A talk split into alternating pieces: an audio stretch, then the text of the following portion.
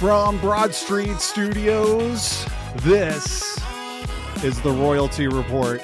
I'm your host, Peter Cross, and today we bring on our new co host, Trevor Graham. Trevor, how are you doing today? Pretty good, Peter. Happy to be here. Yeah, Thanks it's- for having me. It's great to have you on the show. So, on our second episode ever, we got a really good show for you today. Really good episode where we're going to talk about really the first branding IP war that happened in the world of food. It's going to be fought over something that's really one of the first things you eat in the morning, right? Or that we ate a lot as kids, or maybe even late nights. Today, we're going to be talking about cereal, breakfast cereal. And you know the brands, right?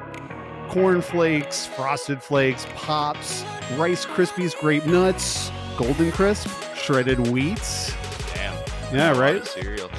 What we are talking about today is that there was a time when cereal as we know it almost didn't exist. Oh my god. And it would take a full out war between not only two brothers, but this random nobody entrepreneur. So today we're going to talk about how the Kellogg brothers invented cereal and how the thievery, yes, that's right. We make bold claims here on the Royalty Report.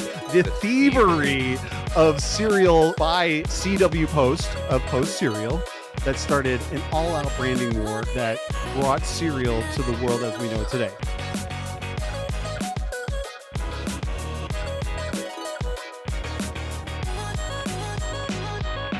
That was about the same time. That's why CW Post had to hire General Mills to lead the war on cereal, right? had to lead General Mills. General Mills led many a brave soul into battle. Branding is obviously so important in the world of brand licensing. So, this is going to be a fun story that really showcases the importance of solid branding. My first question is What are mm-hmm. your favorite cereals? Well, from the Kellogg's brothers, I'd probably say Rice Krispies. Big fan of Fruity Pebbles. Those are good. Fruit Oh, okay. Loops. Yeah, Fruity Pebbles. That's a Yeah. that's post cereal. The, the the worst cereals for you, of course, are Of usually course, the best course. ones. Growing up, my favorite cereal was it's funny, bran flakes. I don't know, for some reason I just really love it, but if I'm going to have a sugary cereal, uh, Reese's Puffs. Is it not even raisin bran? Not even Raisin get Bran, no. scoops in No, there? I, I got like the uh the you got the thing that geriatric people eat, like so that they can shit in the morning. Exactly. The bran flakes. exactly because i had problems you know? Let's travel back to the turn of the 20th century.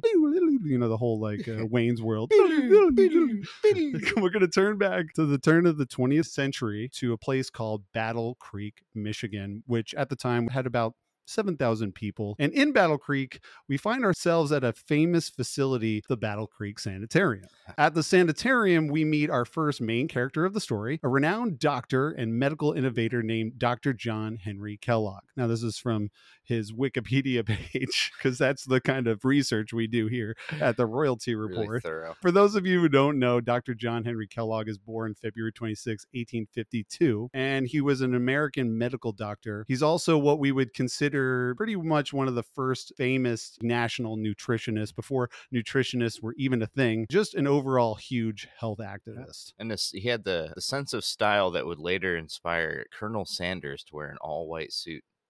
Is that true? I don't know. They both wore white. So John Kellogg, he's a pioneer in the medical field at the time, and he had this great reputation, right? So mm-hmm. he holds a superb degree from the most prestigious medical school of the time called the Bellevue Medical School, which was in New York. And not only is he a well-respected doctor and lecturer, on top of that, he wrote a lot of best-selling books and even had a popular magazine called Good Health. Oh, wow. So I really think of him as really like either the Dr. Oz or the Oprah when she was like giving out cars like popular at that time. Could could you imagine what the cover of those magazines looked like back then? Like if you think of like Men's Health magazine now, it's this is like probably the weirdest buff drawings. ripped dudes. Back then, it was probably like those old dumbass swimsuits that they used to wear that were just all one piece, and like not even a guy who's in great shape. He's probably just this normal looking dude with like a paunch, like little belly, and like, yeah, here we are. This is the epitome of health right now in the 1800s. So because of this reputation, thousands and thousands of people from not only around Michigan or Mm-hmm. around the country,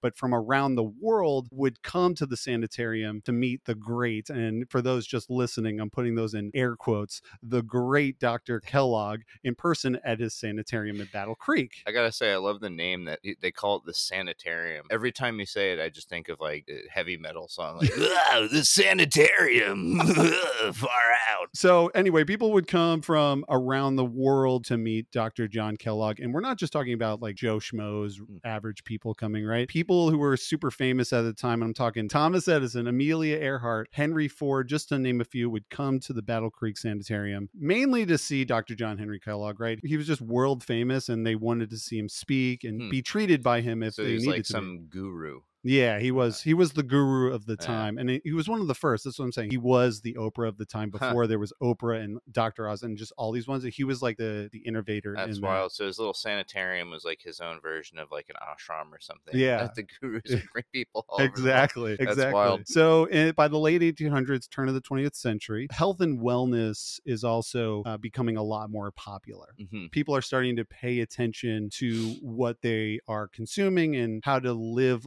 uh, than they were before. And what we're seeing too is that at this time, health products are booming and everybody's trying to cash in. You know, once an industry starts booming, you're going to have total competition and people coming in and just trying to make their fame or get their money. And I'm sure none of them were snake oil salesmen at all. No, either, not a single one. especially with the U.S. law back then. There, and that's another thing. There like, was what law? yeah, there wasn't law. FDA wasn't a thing. So people, and we'll talk about this a little bit more in the podcast, but people would make these outrageous claims about their products that would cure crazy diseases that Hmm. we know don't, because some of these things that they would say it would cure, we still don't have Yeah, cures right. for. I wonder if there was any kind of repercussion for like if somebody ate your stuff or something or your miracle cure and then wound up croaking. Was there any kind of I don't know. consequences? Or Well, see, we, there wasn't the did internet. we not even have that yet? No, there wasn't the internet, so you know you could make Yeah. a claim, and unless somebody said something Huh. uh, or wrote in the national paper, you weren't going to know about Yeah. it. So Dr. Kellogg, though, he has this stellar reputation treating people at the sanitarium, and people take his word as gospel. But as you know from our little research that we did, his prescriptions were a little bit out of the norm from what his colleagues were doing at the time. And John's methods are really unorthodox, but people still trust him. Yeah. He would have his patients do some of the weirdest shit. Like, I'm talking like stuff that would make us really laugh today. He was, first of all, uh, maybe this isn't laughing, but he was very notorious for supporting full life sexual abstinence. Yeah, it was pretty bizarre. He had a lot of bizarre beliefs, as Peter and I found out. Yeah, a little, many little bit, a little bit right before this. a little bit racist, a little bit A little bit of disturbing information about John Kellogg and Battle Creek in general was not only was it the popping off point for the cereal movement, if you will, but it was also a huge epicenter for the eugenics movement in America. And John Kellogg, unfortunately, kind of spearheaded that in Battle Creek. And after he left, not really left, but parted ways and stepped back from the Seventh day Adventist church that he kind of belonged to, that's really when his eugenics started taking off and he started subscribing more to those beliefs. And he actually held a big conference. I think it was in like 1904 1914. I can't remember right off the top of my head, but somewhere around there. He had a conference that was uh, Preserve the Race, a conference of all these scientists who got together and tried to figure out how to solve all the like issues of crime and they would consider degeneracy and perversion and stuff. Their solution to it was unfortunately eugenics, which we all now, of course, know is fucking bullshit. I- So this is just the kind of guy we're working with here, just to give you a little bit of background. just to give him. you a, like He was a little fucked up. first we go from abstinence, but then you know there was more than that. He You had a 40 year marriage too, right? he never consummated that marriage. I, I mean, So God, I hope she got it from somewhere else. Oh, like, dude, you know she had. I to would, I would hope so. I mean, how do you? and Either then that, I mean, she could be asexual too. Some of the other experimental therapies that he would perform on his patients were hot air baths. So just so, So, there it's was a like little air bit frying a person. air frying.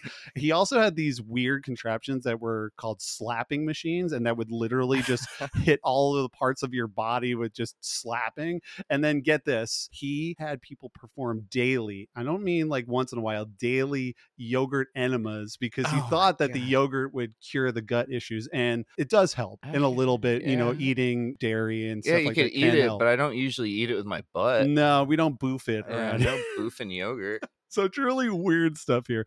But on the flip side, I got to give him credit. He's a very inventive guy, and he invented actually one of the first ever exercise tapes, right? and so what he would do was he would go to the sanitarium gymnasium, and he'd have the, a video camera from the time, which was really bad. but Jesus he would have his patients sort of line up. He would have a brass band behind him, and then he would instruct So- his patients how to. So, if you've ever been to a rhythm based anything like a Zumba or a Soul Cycle Yeah. or anything like that, you can thank. Is it Richard Simmons? Yeah, Richard Richard Simmons. Simmons. So, Richard Simmons, you can thank Yeah. Dr. John Henry Right. Kellogg for getting you into exercise tapes. So, if you've ever been a part of it, whether or not you like them or you think they're really funny, he's really the pioneer in that. Yeah. And it's super well, it seems weird. like he's a pioneer of a bunch of shit, man. Yeah, He's he got is. the magazine, he's got the cereal, he's most importantly to the story, uh, we've gotten off track, but most importantly to the story, happen a couple he ex- he experiments a lot with food. He has multiple kitchens within the sanitarium, and he was always just trying to find and tinker with food to make it better for you. Mhm. Another thing to keep in mind uh, around this time, food in the world, most importantly, America, is truly awful. Not only is it awful tasting, but it's terrible for you. So, It hasn't changed that much. And people really either got their food from local butchers or what was sold in bulk by clerks at general stores, or maybe they went down if they were living in the cities, which many were. If you were living in the city, you went down to a street market, street fair. But even then, it was really what was there, Yeah. not, oh, I'm going to go down, I'm going to buy. And you were doing daily grocery shopping too. You weren't planning out like we do now. It's like, No. oh, I'll go buy my shit for the week and then yeah, you just you would just eye the food. It's like if it looked every all day you gotta go down there and see like, okay, what's not rotten today? That's a great point because freezers and refrigeration, the technology for them was either just coming in or really not there to Yeah. refrigerate or freeze anything at the time you literally had to find big blocks of ice from canada or the arctic and they would ship those down That's and cheap. they would- Everyone knows that. yeah and it's not Especially back then. it wasn't cheap. Again, to really ship stuff down before the railroad, it had to go down a river and then go through the Gulf of Mexico. So if you were trying to send something from Ohio to New York, for example, it'd have to go down the Ohio River, Gulf of Mexico, up the Atlantic Ocean, and then come in Jesus. Through New York. So that took a lot of time and it was very expensive. Railroads start to become a thing. It gets a little bit cheaper because now Mhm. you can ship stuff pretty quickly. But again, people didn't have refrigeration, they didn't have freezers, so you couldn't just go down and be like, I'm gonna get, you know, Yeah. potatoes and whatever and, and freeze it and I'll eat it later. I mean, I guess you get shit like hardtack and salt pork. I guess that's why all that stuff. yeah, I guess if pretty you were in the military. yeah. but people were eating stuff and it would have maggots in it and you just pick it out. That's actually why ketchup became a big thing for for Heinz when Oh, he really? invented it because you would put what was called catsup. I always thought that was a joke growing up that it was Oh, like, really? you know catsup, but that was a thing. It was an it was an Asian food. It was like fish oil based Huh. and because food was just fucking rancid. Bad. It was rancid. Like just and just people would just douse it. Ketchup was just a game changer because they, the- nothing was tomato based at the time, and then Do, do you think Kellogg would ever put the link to like, hmm, wonder what's wrong with everybody's gut? Oh, it must be they don't have enough yogurt in their butt. And Right. Eventually, So did they figure more- out like put more yogurt in your butt and Like- you'll be fine. maybe we shouldn't be eating this food with maggots in it? No, or maybe should. never bridge the gap. I really. I don't think they were really thinking about the science of it, or don't eat Apparently something with, yeah. with people were just eating it so much they were just like, oh, Mhm. just pick it out. How are we going to clean it? It's not like you know, there's the FDA coming and be like, you can't sell that. So Yeah, right. And because food couldn't be refrigerated or frozen, it was preserved with dangerous chemicals. So some of it was formaldehyde and borax. Yeah, Was perfect. literally being used to do that. perfect. Yeah. So no wonder like people were getting sick from eating food they and having probably- stomach cancer. They're probably high as bat balls too. Could you imagine that eh, having all that formaldehyde? I don't want to know. I don't want to try. You know, I'm just going to take their it's word supposed for to be it. like PCP or something. That's oh, got to be insane. Imagine a bunch of crazy people walking around. Ah! so John Kellogg sees this uptick because there was a rise in stomach cancer at the time as compared to today obviously Yeah. because people are eating this stuff that's just so bad for them Yeah. so he starts to think all right we need to make food more easily digestible and that's Mhm. probably going to help with things because he also didn't have the science that we do today where he put stuff under a microscope and see like you know what's going on in your Mhm. body or do a CAT scan or any of that stuff so he was just saying you know this is what we know at the time this is how i'm going to accomplish this and he's on the right path from the start right he believes and rightfully so that eating meat, you can appreciate this because you're a vegetarian, but he thought that eating meat was dangerous to your health, which it was, as we were saying, it was with formaldehyde and borax. So There's it's one of the values I can get behind with John Kellogg. There you go. it is true for today, right? If the more red meat you eat, the worse it is for you. yeah, for And he believes that having a grain or vegetarian diet is going to be far better for your health and longevity. Not a bad idea for somebody who doesn't have a lot of information that he can really go Yeah. for. So we're going to give him kudos there. Weird in some spots, clean right living in in the other. Yeah. So important to keep in mind too, as I was saying before, that Americans are starting to flood to the cities around the country. It's those goddamn Irish Those and goddamn Italians. Irish and those Italians. I can say that because I'm Italian, but people don't have the option of having a farm and having like clean meats. So, you know, you're not going down and killing your chicken immediately Mhm. and just eating it there. So, as I said, food is just bad for you because people just don't have that option. So, what does John Kellogg do? He starts experimenting with the food in his kitchen and eventually comes up with this new product that is made up of flour, oatmeal, and cornmeal. And he Hmm. bakes it into these massive brittle cakes. hmm Like big sheets, like on baking pans or something. Yeah. Uh, and then what they would do, the workers would do, they would literally smash those cakes into granules. And Kellogg calls this new food granola. Yeah. So essentially, he was baking There these massive Yeah. granola bars. And it's funny, I usually walk around grocery stores all the time just to see what's going on. And I was thinking, if John Kellogg invented granola, I bet mm-hmm. Kellogg's has the dominance of granola bars. Yeah. And they don't. Nature Valley is not a Kellogg brand, but If you do want to find Peter story. on your typical Friday or Saturday night, it could be strolling up and down the aisles of grocery stores, just checking it out, Just making checking sure it, you know. you know, just making sure everything's there, knowing what's going on. So, so he breaks a call. they he bakes these granola bars starts smashing it up and he intends it to be a preventative medicine so he doesn't really add anything that makes Mhm. it good that we know today like a little Like bit of sugar. sugar yeah he doesn't add any sugar and he also thought rightfully so if you had too much sugar in your diet it was bad for you yeah, so again good point here he's not wrong. And I'm willing to bet that a lot of these people that came to a sanitarium were probably very wealthy people. So they're probably we'll get to that. I mean, it wasn't free, but yeah. I mean, you had to have a little bit of money. You weren't just coming to the sanitarium sick. It wasn't a hospital. It was Every time I hear sanitarium, though, I'm like, ah, lobotomies for everyone. Yeah. yeah, it was it was like a retreat, I guess, like a rehab, if you will. So Mhm. more than just for drugs or anything like that. It was it was a general rehab. So granola is this new and exciting food, and the people at the sanitarium are just loving it. They they're all over it. They're requesting it. They want it. First, it's just dry granola that people are eating out of a bowl, but it's new, so they like it because they were probably not really eating anything else. And we'll go from just a few hundred people eating it a day at the sanitarium to over 350 million people eating it each morning just a couple decades That's the later. size of the current U.S. population. And What it's insane. right? Everybody's eating a, a bowl of cereal every morning. and like me, you probably have a bowl or two late at night. Granola and soon to be cereal will completely transform breakfast Mhm. as we know it because breakfast at the time isn't what it is today. There weren't really foods that defined breakfast like they Mhm. do now. There weren't bagels really uh, that people were eating. There was no That's a world I Taylor wanna in, ham, Taylor ham, not pork roll. we know right. this. Taylor ham, egg and cheese. Uh-huh. There was no, there wasn't that. There wasn't even eggs, potatoes, toast. It just wasn't a thing. People really didn't do. They either didn't eat breakfast in the morning, they just skipped it because it wasn't a thing, or they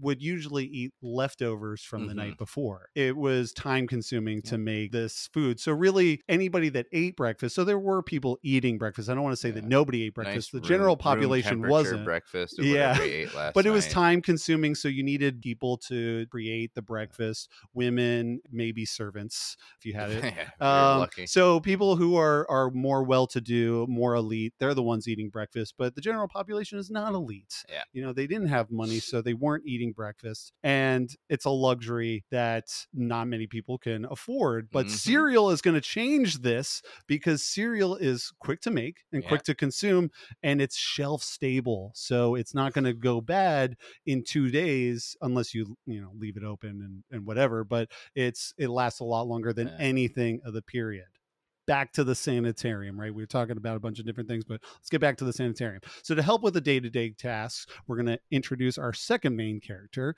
His name is Will Kellogg, and Dr. John Henry Kellogg, his brother, employs his younger brother, Will. He's born eight years after John, so he's his younger brother. He's born in 1860. A little backstory on Will he's mostly viewed as the black sheep of the family Mm. and spends most of his early life in the shadow of his older brother, John. Mhm. John's considered the golden child, and everyone really just thought Will was stupid. And they thought that because he was nearsighted. Oh yeah, But he was duh. shy about it, so he would sit in the back of class. So Yeah. his grades would slip; they wouldn't be good. And instead of being like, "Go check your eyes," they were just like, "Oh, this guy is fucking dumb." For some Um, reason, I understood it as like, oh well, you know, he was nearsighted, so they thought he was fucking stupid. it's like, oh shit, so they thought people with poor eyesight were just like dumb. Uh, pretty much. I mean, unless you knew, but again, Will probably didn't know that he was nearsighted, or, Probably not. or maybe didn't speak up about it. Either way, his parents don't put a lot of effort into Yeah. into Will. They think he's I just mean, a lost honestly, cause. too, how many people were wearing glasses back then, and how readily available were they? That's for Like- another. That's for another story. I don't know. I don't he was that. born in what 1860 something. Yeah, 1860. Will is consider you know, and Will's also bu- like bullied a bit by his brother because Mhm. he's like, well, I'm the great, you know, John Henry Kellogg. I'm Mhm. better than you. you fucking And nerd. yeah, you nerd. sit over there, moron. At the time that John employs Will at the sanitarium, John puts Will in charge of administration things like bookkeeping, staffing, and maintenance. But Mhm. most importantly to the story, Will is put in charge of the prep and the service of the Kellogg granola cereal. Kind of funny to me that they put him in charge of bookkeeping if they thought he was an idiot.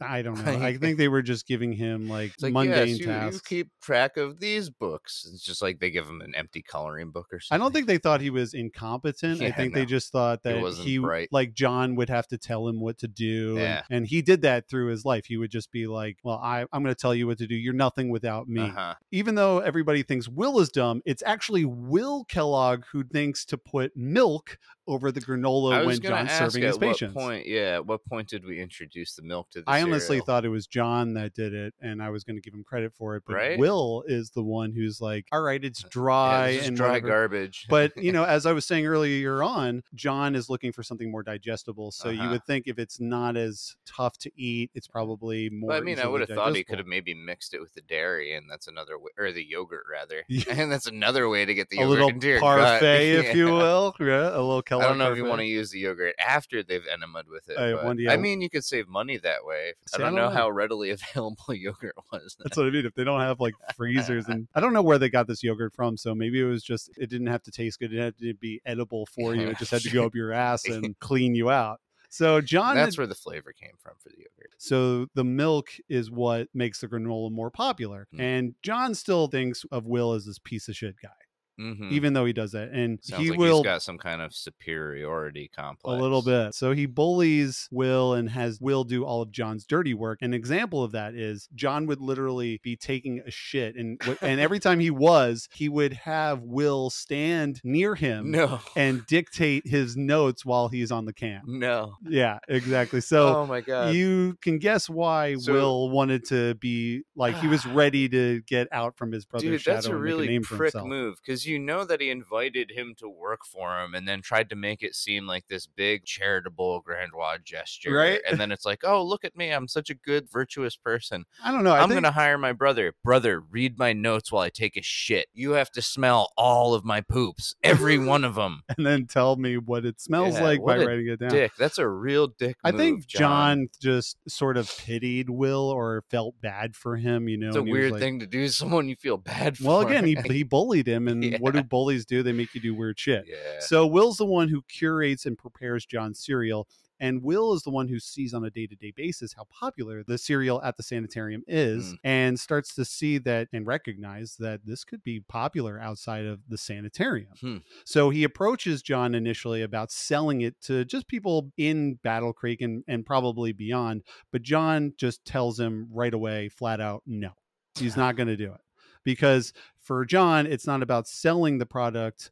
It's about curing the people who are sick at a sanitarium. So he's Yeah. less concerned about the money and and the fame of it and more about just like, well, I'm just doing this for health reasons. Obviously, we know it's not the case. None of cereal, you know, may help Yeah. in in some places here and there, but it's not going to cure any big Yeah. disease. I mean, Will could also made the argument too, like if you're trying to actually cure people, why not open it up to the masses and let them all get Right. cured? But John is less concerned about making money off his products and more about curing his people at the sanitarium. And I get it, right? There is a risk in marketing the cereal as a regular product. Number Mhm. one, John didn't want anything to tarnish his name that he had built up. I mean, he's got these best selling books, he's got this magazine, people come from all over the world to see him. What if the cereal wasn't done well and it was actually making people sick and it had his name on it? They would say, oh, John Kellogg's a fraud or he's making Mhm. people sick. So there is that understanding that it might tarnish his name. Yeah, but at the same time, it could have gone the other way. It could have. And it could have cured everyone. And like Wayne Gretzky said, I almost called him John Wayne Gretzky. John Wayne John Wayne, Gretzky. good old John Wayne Gretzky. You're gonna miss hundred percent of the shots that he doesn't take. I know. That's a good one. We love hockey here. And tell fucking John to take a step back from Wuss Cliff. So on top of it, maybe tarnishing his name at the time of the late 1800s, early 1900s, it's against medical ethics for you to advertise any products. And this is before really people are starting to do this. But as doctors, it was against the medical ethics. So if you weren't a doctor, go ahead and say like it's going to cure stuff. Nobody's stopping you. But John thinks if I sell this product to the mass market, that'll surely be a red flag to the medical profession. And he didn't want anything to negatively affect his hmm. standing in the medical community. So he was he was very careful about it. Did you imagine though if they invented aspirin and they're like, oh well, we can market this to the masses. Well, that- eventually that changed, and now we see advertisements all the time Yeah. saying, you know, doctor recommended this, doctor recommended that.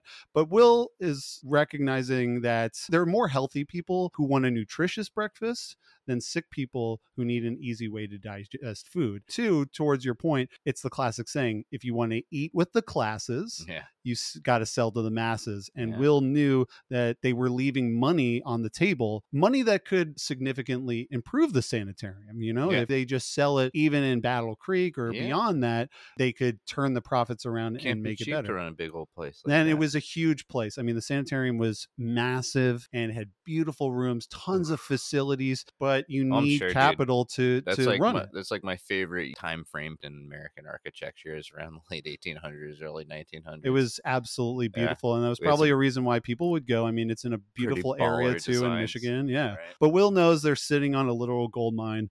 But because John is the boss, Will can't act on his desire to launch a cereal Hmm. company just yet.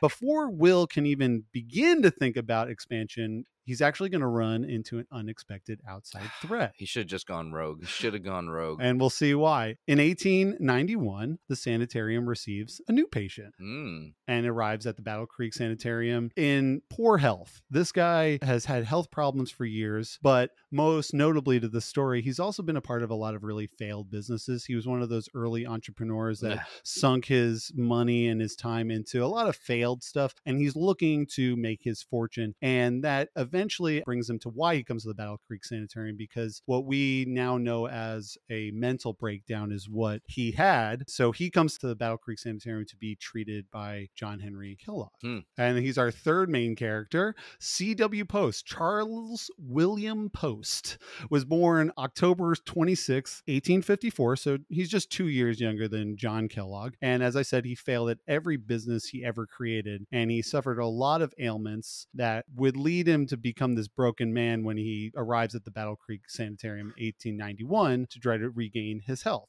Hmm. And he spends some time there, but he's sort of broke because Mhm. he doesn't have any money because he's been sinking into his failed businesses. That will tend to happen. And so he starts to run out of money to stay at the sanitarium. So he needs to figure out a way to continue to stay there. And it's not cheap to stay at the sanitarium. If you were going to go to a Dr. Oz retreat, I'm going to use that example because we were talking about him being the original Dr. Oz. It's going to be expensive, right? You know, Yeah. it's a brand name, probably more expensive now. This wasn't a hospital, this was just a retreat that you had to pay for. it's like summer camp for adults. Yeah, exactly. For for fit. people who are really sick. And it would cost about $60 a month, which is the equivalent to about two grand a month now. Mm. So somebody who really doesn't have a lot of money can't really afford No. that much. I mean, that's not cheap. He works out a deal with John saying, Hey, if I just help out around the sanitarium, could I still stay here? And they agree to do There that. So he works doing all these little odd jobs. He works in the kitchen. Did he eventually replace the poop note reader? No, he doesn't he do still that. made his brother do that. No, he's like washing dishes, and doing other small jobs. But he was also like with Will preparing the cereal. You know, they Uh-huh. needed workers to smash the granola into its bits and and to serve it to people. What a job. And they would make the cereal because Will was trying to convince his brother, I got like a really good product. Will's taking meticulous notes all the Mhm. time about his recipes, but CW Post has this front row seat into this new food product that everybody loves. CW Post is also this inventor, entrepreneur, tinkerer kind of guy who had the failed businesses. And he's fascinated by this Mm. granola cereal that the Kellogg's are serving. So naturally, he wanted to do everything he could to understand the cereal. Post starts to recognize that there's something there. Nice. Post recognizes that there's a lot of money that could be made in the product, so he decides to leave the sanitarium Deceptive. quietly, though. Deceptive little bastard. But he gains a plan. On the night that he leaves, he's going to steal the cereal formula Ah, what a from dick. Will's files, grabs a bunch of actual granola to put in his sack so he can have something to compare it to, easily breaks into Will's desk and steals Huh. the recipes straight from him. It's important to note that Will has not yet perfected the cereal, as I was Mhm. saying, but there's enough notes that CW Post can get started on his own version, taking square aim at being the founding father of the American breakfast. Motherfucker. So once he leaves the sanitarium, finds himself the only place he can afford to work on a cereal, which is an old barn in Battle Creek. Oh. He starts tinkering with new versions of his cereal. And he immediately, because he's not Dr. John Kellogg and he's not worried about health, he Mhm. immediately adds malt sugar. Fuck yeah, To- dude. to his he knows granola. what's good. This cereal was sweet, crunchy, and it was all things that all the traditional sanitarium food wasn't. And he So calls good? Post calls this product grape nuts Mm. which is funny because I didn't think grape nuts would be like the original cereal. I just thought it was something that old people needed to eat, and they eventually made, you know, like raisin bran Yeah, and stuff bran like that. flakes But- without the raisins. So it's literally the first cereal that Post makes. Why is it called grape nuts? Well, it was made from grape sugar. Hmm. It wasn't actual grapes, and You the cereal. grapes didn't just dip their yeah, they just didn't just dip in there, and uh, you know it had this sort of nuttiness and crunchy consistency. Kellogg could argue CW Post stole his idea, right? Mhm. Stole the IP, but CW Post is smart enough to change the recipe just enough that it's his own product. Not that Will really had like a brand going, yeah. But- but did he have it patented? Or No, but and back in the day, if you just Food change law. yeah, food law. If you Dun, just dun. change just a little bit from the previous version, it's not infringing on any Huh. patent. It is different. It's got the sugar, Yeah. it's got something different. So CW Post does have something there. Nothing is going to stop him from selling grape nuts nationally, like Will wanted to do with his products. Huh. So by the late 1800s, early 1900s, Post cereal is starting to grow. He's finally able to get a little bit more money, a little bit Mhm. more capital. People are like, wow, I love this fucking thing. Like, I yeah, want dude. it. Sugary, crunchy, and delicious. Even worse for Will, copycat brands started popping up, and they Mm. are also popping up in Battle Creek. Ah, So Will is just surrounded daily by new businesses coming by up people and profiting off of off of something not that even his idea, but his brother's idea I mean, that yeah, he wanted to put to market. Right, but he Ah, was like, you know, it was my idea to take this beyond the sanitarium in Battle Yeah. Creek. People are now cashing in on something that I knew we could have cashed in on first. And like Post, all of these other brands are trying to jump on the Battle Creek Sanitarium's reputation by literally putting the name on the box, the Battle Creek and the Battle Creek Sanitarium on the box, so that people were like, oh, this comes from that Oh, uh, but also using it to make outrageous claims on how good the products were for your health. And these claims were crazy. They would say that the cereals will cure things from incontinence to impotence and cancer and all these other crazy things that it doesn't. have any gay thoughts in your head, this will drive it right out. To the importance of branding, when you patent the food product, if you're stealing that idea and you just change the one part of the recipe, it's not infringing on the patent. So by the early 1900s, there are more than a hundred cereal companies and brands just in Battle Creek, Ah. Michigan alone. And Will Kellogg is seeing this and he just becomes desperate to enter in in the cereal game so he compete with the imitators. yeah. But his brother is standing in his way. And I get it. The sanitarium is John's baby, the only baby he's ever going to have because he's Mm-hmm. Yeah, not having sex fuck. with anybody. yeah. So he really protected it fiercely and it drove Will Kellogg absolutely nuts. Then all of a sudden, a simple mistake is going to change everything for Will. Happy One night, Will accidentally leaves out a batch of wheat cereal dough. The next morning, Will sees that he's messed up. In order to try to salvage the batch and not get John on his ass, Will frantically just decides, oh, I'm going to put it through a rolling machine to get the moisture out. And as they're rolling it, flakes start to come out. Will is just like, oh my God, this is kind of nice. And the flake is truly an accident, Funny enough, we get a lot of our inventions and discoveries through stupid little right? mistakes. Little accidents. This accident will become cornflakes one day, not Yeah. uh, right off the bat, but it, will become Mhm. cornflakes. Cornflakes alone. It's going to generate over 13 billion Ooh. with a B, 13 billion dollars in revenue annually. And that's just off the sale of cornflakes. Just cornflakes. I'm not talking about the Kellogg's brand, cornflakes alone. And Will discovers that this can be a new weapon in the fight against his bitter rival because Post has got the Uh-huh. granola cereal. So he can't come out and say, well, here's my granola cereal because then it's just going to look like Post granola cereal. So he's got to have something different that can Yeah. compete. So he's like, I got this and I can go to war with Post and all the other imitation Mhm. cereal brands. And it's and then crazy. he partnered with Tony the Tiger and Yeah. Frosted Flakes. Frost, they're more than good. They're great. It's crazy to think about what would have happened if Will didn't think that the flake was a good idea. What if he had just thrown it out? right? And what if he was just like, this is falling apart. This is nothing John's going to like. What if he wasn't a flaky kind of guy? So what if he just disposes it? And that mistake is the first thing that helps Will sort of project himself Mhm. as a cereal brand. So in order to produce these flakes, dough is boiled, left out to ferment for several hours, and then then it's compressed through rollers into thin sheets. Those sheets are then baked and will naturally flake off when you scrape them. And that's the the original way of doing it. And right away, flake cereal was very popular at the sanitarium. So Will is able to sort of test it out with the sanitarium patients Huh. and it's requested way more than the granola cereal that was being served before. So Huh. people are like, "Oh, I've got options. I'm going to go for the flake option."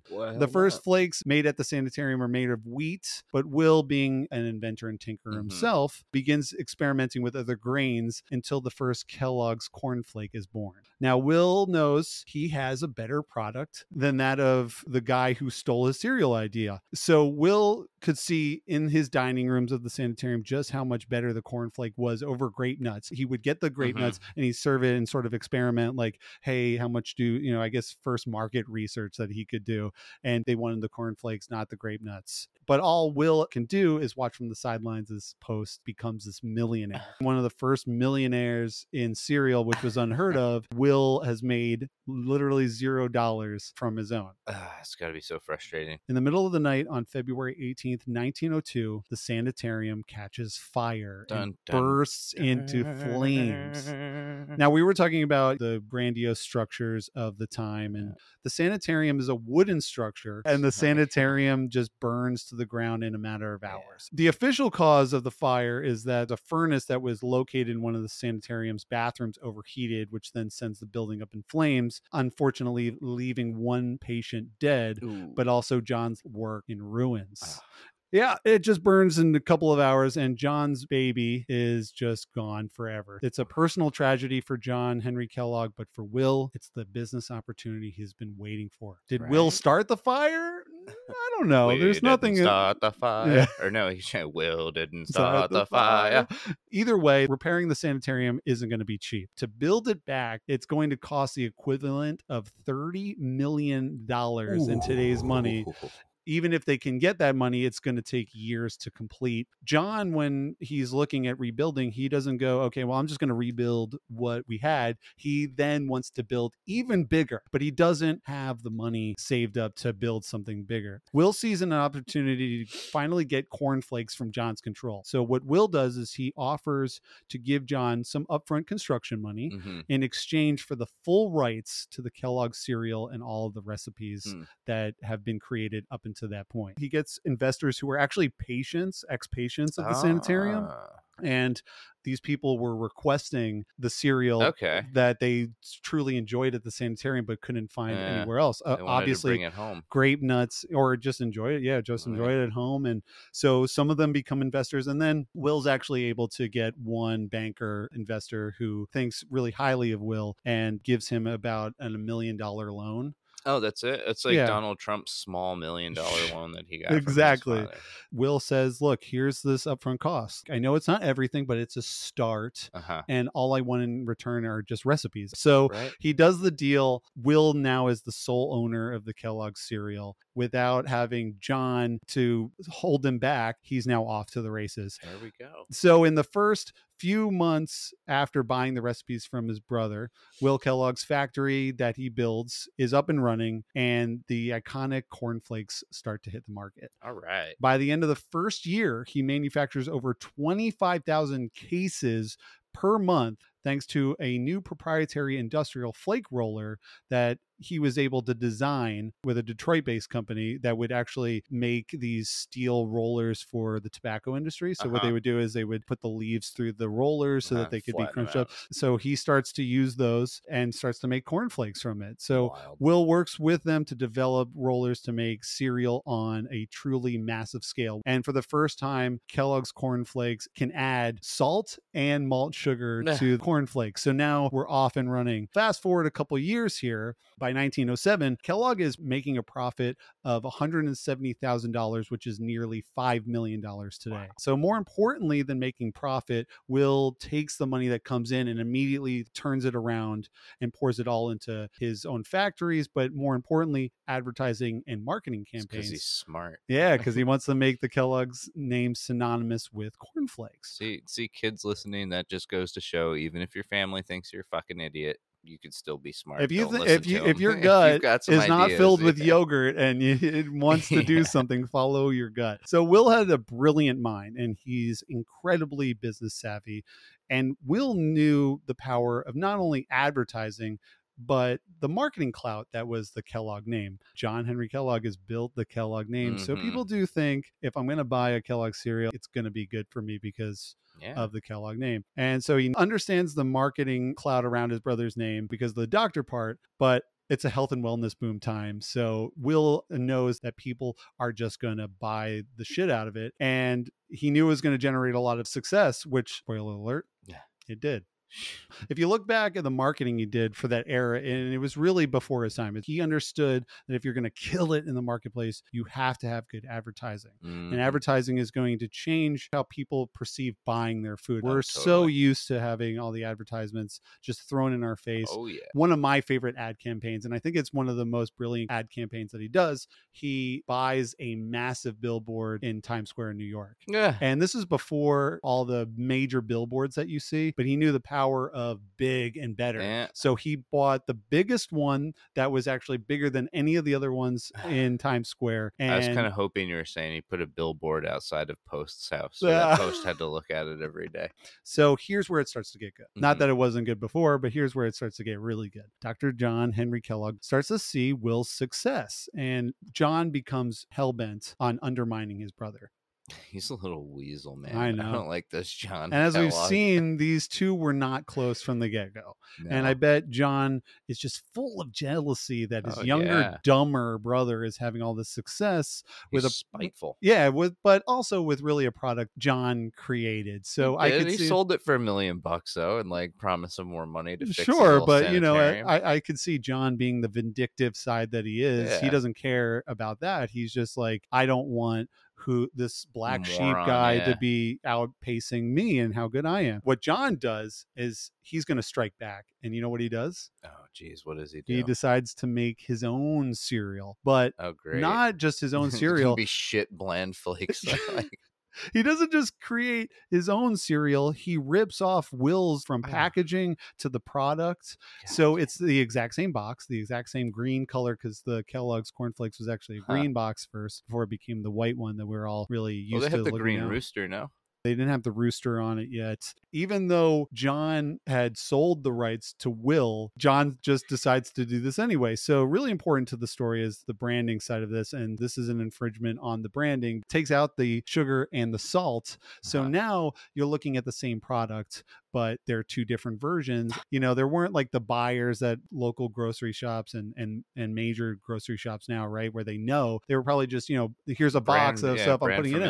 So if you're a brand owner, you want to squash that right away. Yeah. There was no way to, you know, Google search like what's going yeah, on what's here. legit, So what's not. if you open up a John Kellogg's cereal instead of a Will's one, thinking it's Will Kellogg's cereal, you're going to taste it. It's going to taste bad, and then it's just going to absolutely destroy your, go buy your back products. that. Yeah, you're going to lose customers. You're going to lose money. Will starts to see that John's doing this, and Will really starts to resent his brother even more than before. As I said, John had is- every right. To yeah, and John's undermined him like Yeah, his like- entire life. And even though Will's playing fairly, right? He goes ahead, he buys the rights. Uh-huh. He doesn't just go out under his brother's wishes and not do it. He did everything right. John's not No, playing John's fair. just a fucking prick, dude. Right. So that's going to lead to an all out war that will last years. Fast forward many decades later, the Kellogg brand will someday be worth over $20 billion. Question That's now so is who's the one who's going to come out on top, John or Will? So now the two brothers are fighting it out for who owns the right to use the Kellogg name. And Will believes that he's the rightful owner because he purchased the recipes from John years before. But John believes that the rights are not exclusive Mm. to Will and that the name Kellogg belongs to John because he was the famous Yeah, doctor. He's the one that made it popular. Right. So why should he not be able to sell his own version of the cereal? And John brings up a, a solid case. Will knows the marketing cloud of the Kellogg name. That's what he's using. He had the famous books, he had the lectures, he had the magazines. And he strongly believes that Will is just benefiting from all the hard work John put into making the name Kellogg a trusted name. So now the Cornflakes legacy is now at stake as the brothers start suing each other left and right Mhm. over different things over years for the right to use the Kellogg name and the massive fortune it will one day represent. All while their biggest competitor, CW Post of Post Cereal, is making even more money than before. So this lawsuit is just eating away at the profits that the Kellogg Will. brothers could honestly be sharing. Family, am I right? God damn, Nelson. So while the brothers fight it out, Post is going to try and take yet another idea right from underneath both of the Kellogg's. Back in that day, too, it was Cutthroat. yeah, it was cutthroat and and it was fantasized to be cutthroat and it was Yeah. very respected to be cutthroat. So Whoever's today, the biggest asshole is. yeah, there's the biggest lion of the bunch, you know, is going to win it out. Post sees the cornflakes as a real competition, so he starts trying to create his own versions. Uh-huh. But he's going to go out and steal the flake idea because why not? He's got to compete with the cornflakes. He can't really stand on grape nuts alone. I mean, you have one solid product, but you need to start adding Mhm. more if you're going to get more of the market share. Post just goes full throttle and finally discovers where Kellogg is getting all of his flake rollers from and decides to buy the roller company No outright. and he wants because he wants to corner the market on Will Kellogg's proprietary. Oh yeah, I mean, flake if you own the rollers. company, say sorry, we're not rolling your cornflakes Yeah. anymore. Uh, So- Shit out of luck. Not that this is a surprise, but this cements Post as Will's fiercest competitor. Post eventually comes out with his own version of cornflakes called Post Toasties. Post Post toasties. Toasties. Yeah. That's a really bad name. Eh, it's not great, but I don't think he was worried about the name. He just wanted all of the cereal to himself. He wanted a cereal monopoly. I mean, hey, he went to the sanitarium for mental and health issues, All so he's. Did we he's- have monopoly laws back then? I have no idea. I'm not big on Monopoly Law. I didn't play the game that much. Obviously, Will is furious when he finds out that CW Post had bought all the rollers that Will had designed for the Post Toasties. And at the time, there weren't many other machinists that could make these rollers at such a large capacity. Hmm. You know, some people are going to call it smart business tactics. If you don't want to compete with them, just decimate. Just their absolutely crush production. 'em from what they're Decimate doing. their production process. Thankfully, while Post is in the middle of trying to crush the Kellogg's, and after years of lawsuits between the two Kellogg brothers, the courts finally weigh in on which brother, John or Will, is going to get the use of the name Kellogg to use on their cereal. Oh, good. And I, I've been thanks- dying to hear which one. Which one is it? Do you think you can guess? I'm hoping for Will. I hope this is Will's big break because that guy's just been getting shit on up to this point. So, drum roll, please. Thanks to his brilliant marketing, the courts finally ruled that Oh, Will Kellogg There we go. In an upset bigger than any March Madness upset, Will Kellogg has sole ownership of the Kellogg name for the Kellogg's Corn about Flakes. time he gets his comeuppance there. Right. I mean, he has to fight for it, but Yeah. he finally gets what is good Louise, karma. with his own brother too. Could you imagine being that spiteful against your own sibling? it just seemed like John, all he wanted to do, he didn't care. like I'll cut off my nose to spite my face. for licensing and branding, it's all over who had the right to use the Kellogg name as a brand name. They both have the name Kellogg. One was synonymous with medical practice, the other one was for cereal. Delicious eh, breakfast cereal. Well, I wonder how actually delicious the first ones were compared to today. Well, probably actually pretty good. I mean, you gotta think they're probably using like real ingredients, nothing that's been touched by GMOs. They're probably using Right. real sugar in the form that it should have been made in. Yeah, um, what if it tasted Arguably, yeah, it could have actually been a lot better if you think about it. It's probably way fresher ingredients than we have now, Like, oh, this doesn't taste as processed as like it does today. right? So Will Kellogg, his cornflakes become actually more popular in the court's decision than John's name in the medical industry because they believe that Will had spent millions of dollars in advertising and all the millions of people who then saw those ads every year that the more recognized Mm. Kellogg was now Will and his Mhm. cornflakes. And it's funny because you think the books, the Mhm. magazines, all the sanitarium, Yeah, the that would be enough. video. but it sounds like the courts at that time were thinking more people were now seeing Kellogg cereal Mm. and seeing it as that rather than Dr. John Kellogg's actual sanitarium. Yeah. So Will wins. This is yet another shocking defeat for John. He loses the sanitarium. Now he can't sell Kellogg cereal the way he wants to, but it's a huge win for the rest of Yeah. us, right? Without it, we would all just probably be eating post toasties. We wouldn't be talking about I don't want to know. live in a post toasties world, Peter. I don't want to live in it. and it's karma through all the years of abuse that Will endures from John. But worse, the court then orders John to cover all of Will's legal fees and forfeit all the profit that that John has made from the Oh. sugar-free Kellogg oh, cereal Oh, just he was selling, rewards. right? So oh, it it's about time. it just keeps coming. They could have banded together and made a killing off of it. And as I was saying before, he could have used that money for the sanitarium. Yep. And that's what Will was trying to say, like early on. This is like money. It wasn't Will saying like, "I'm going to sue It's you because I want all the u- uh, money." it's not a you versus me thing. It was like a collective. Let's like, let's be the we and not be like two feuding brothers. I wonder though too if they did work together. If one day John wouldn't have just sued Will for you know all the money at right. some point to spite his brother, but he hated Will, so Yeah. it doesn't sound like there was going to be any sort of collaboration Yeah. there. I am also going to go out a huge limb, and you know, since John harbored those thoughts and opinions that he did have, is if you you have racist thoughts, you're eventually going to lose, and that's what happened. so don't be a fucking piece of shit. So this is really the first time we see a national brand fight for the legal right to its own name in food, and it will pave the way for how legal battles are won and lost in food forever. Uh, It's not all bad for John, though. I, I don't want to say he just gets absolutely destroyed by it, but Mhm. John does eventually sink back into the medical practice and earns himself uh, on the Michigan Board of Health. You know, he did do some groundbreaking research on diet and digestion. yeah, like putting yogurt up your butt. yeah, exactly. And that's that was the one reason. Yeah, I hope so. The he inventor of yogurt farts. This was all started by John and his experiments. He Mhm. did a lot of other good stuff that we still take as proof of good digestion and good health. It was the foundation to where that all started. Yeah, he got what was coming to him, but his work was amazingly Mhm. important, and we Yeah. shouldn't really forget that. So, John, if you're listening up Yeah. there, we're not just shitting on you too much. We also thank you for workout Yeah, tapes. and uh, and your slapping machine, it's the centerpiece of our home, and it's a great conversation starter. so now the years long battle for the Kellogg name is complete. Will can finally turn his attention to the war on CW Post. Will starts to increase production and he gets back into the game. But you think it's all going to be great for Will? It's not.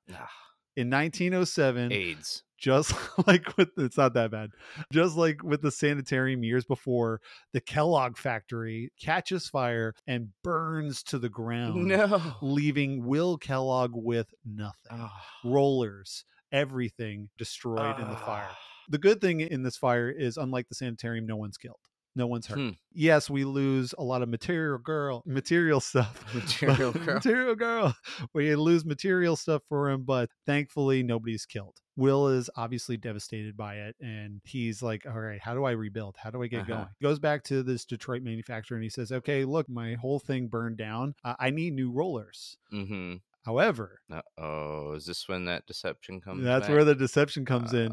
Uh, Will finally figures out that Post had bought all of the new rollers that were coming out, right? He threw Mm. all the money into that. On top of that, he does a little contract with the manufacturer that says that Post got exclusive rights to these rollers and no one else can do it. and Will's devastated. Like, I started this right? company. What's up, guys? You know, we I- had such a good relationship. But he was also one of the key people who helped invent the, the mm-hmm. roller too. But he had brothers the hosing them. This roller company's hosing them. Well, it's only because of Post, you know, on you his. can on still have end. ethics though if you're a Oh, roller he, company. well, obviously he had no ethics. He stole the recipe from the start. I'm saying the know roller ethics. company though, the roller company could have some ethics and be like, you know, this guy actually like invented this shit for us, so we're we're gonna like. But they're under and- contract, and I guess they weren't thinking about Yeah, Will Kellogg. not, yeah. So they were like, "Oh, you know, Apparently, no Post- one's thinking about Will Kellogg. No. I mean the the roller company story. probably just wanted to buy all, just sell all this stuff, and they didn't care who was going Yeah. to. Will's like, he's a really genius guy, and he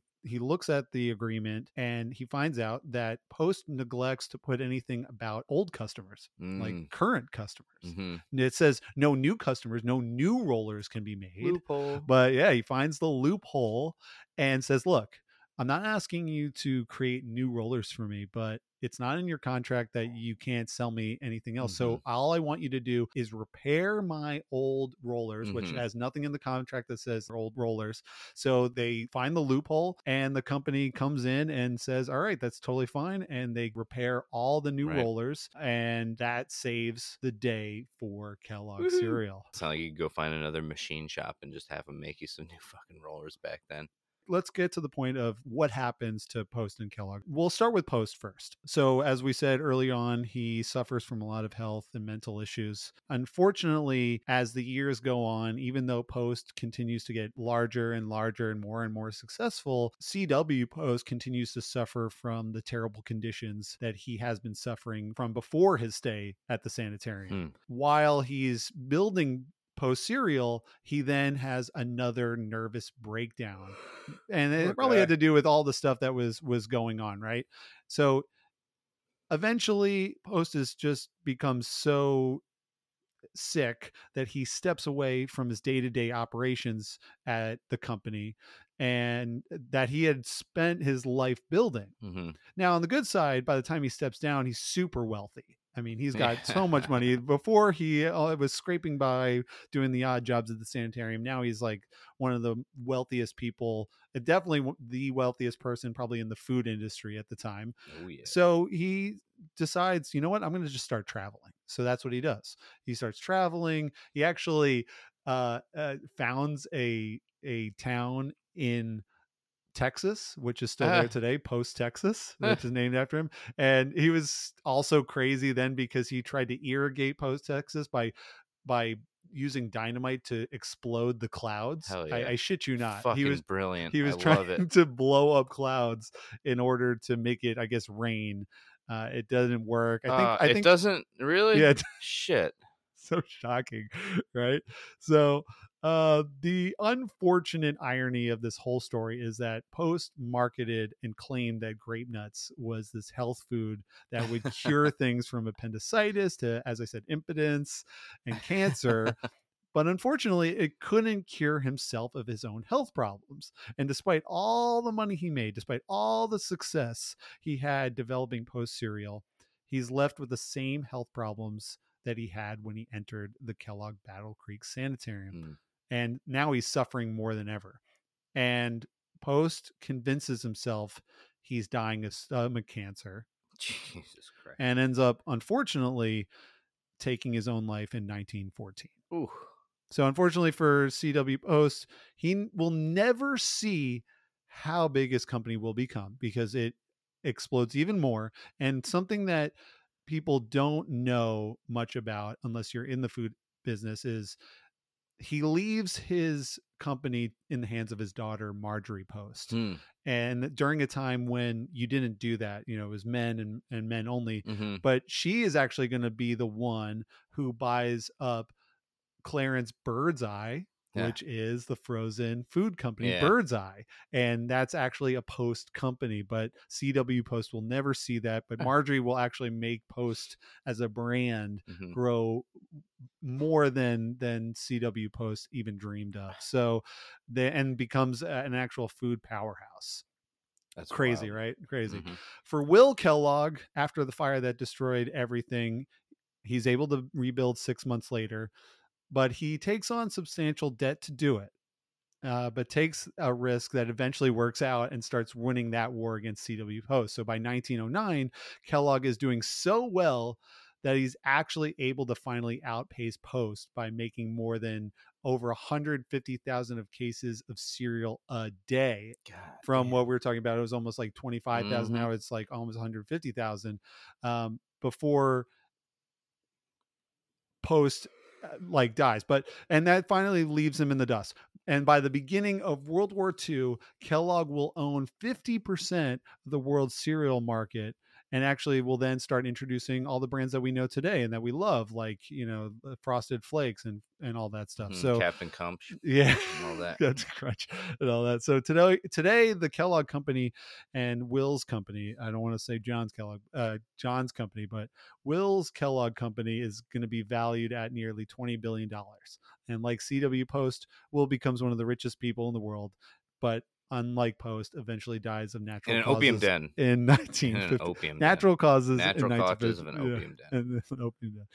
And that, so you know what? That's going to bring us to the end of the story of the Kellogg brothers and how CW Post really insp- had to do what he did to get cereal to be what it is today. I mean, I Mhm. I hate to say that, you know, you stealing somebody's idea is what makes or breaks an industry, but in this case that's what it was and it became a case study in branding and brand licensing. And it's an Hmm. incredible story that really set the tone for how food too is is made and how how brands operate and the laws around branding and what you can say on food.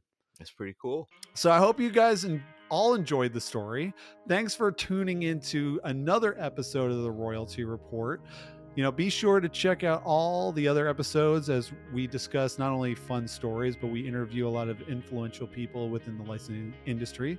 And thank you, Trevor, for being my co host again today for the first time. I said again, but Yeah. for the first time, uh, we're going to have Trevor on all through the Royalty Report. So thanks for coming Woohoo. out. Yeah, I am stoked to be here, and thanks Yeah. for having me, Peter. And just one plug, real quick: if you want to listen to some cereal-themed music and watch a really funny cereal-themed music video, check out the band from the '80s called Green Jelly, and the song is called "Serial," but spelled "Cereal," and then "Killer."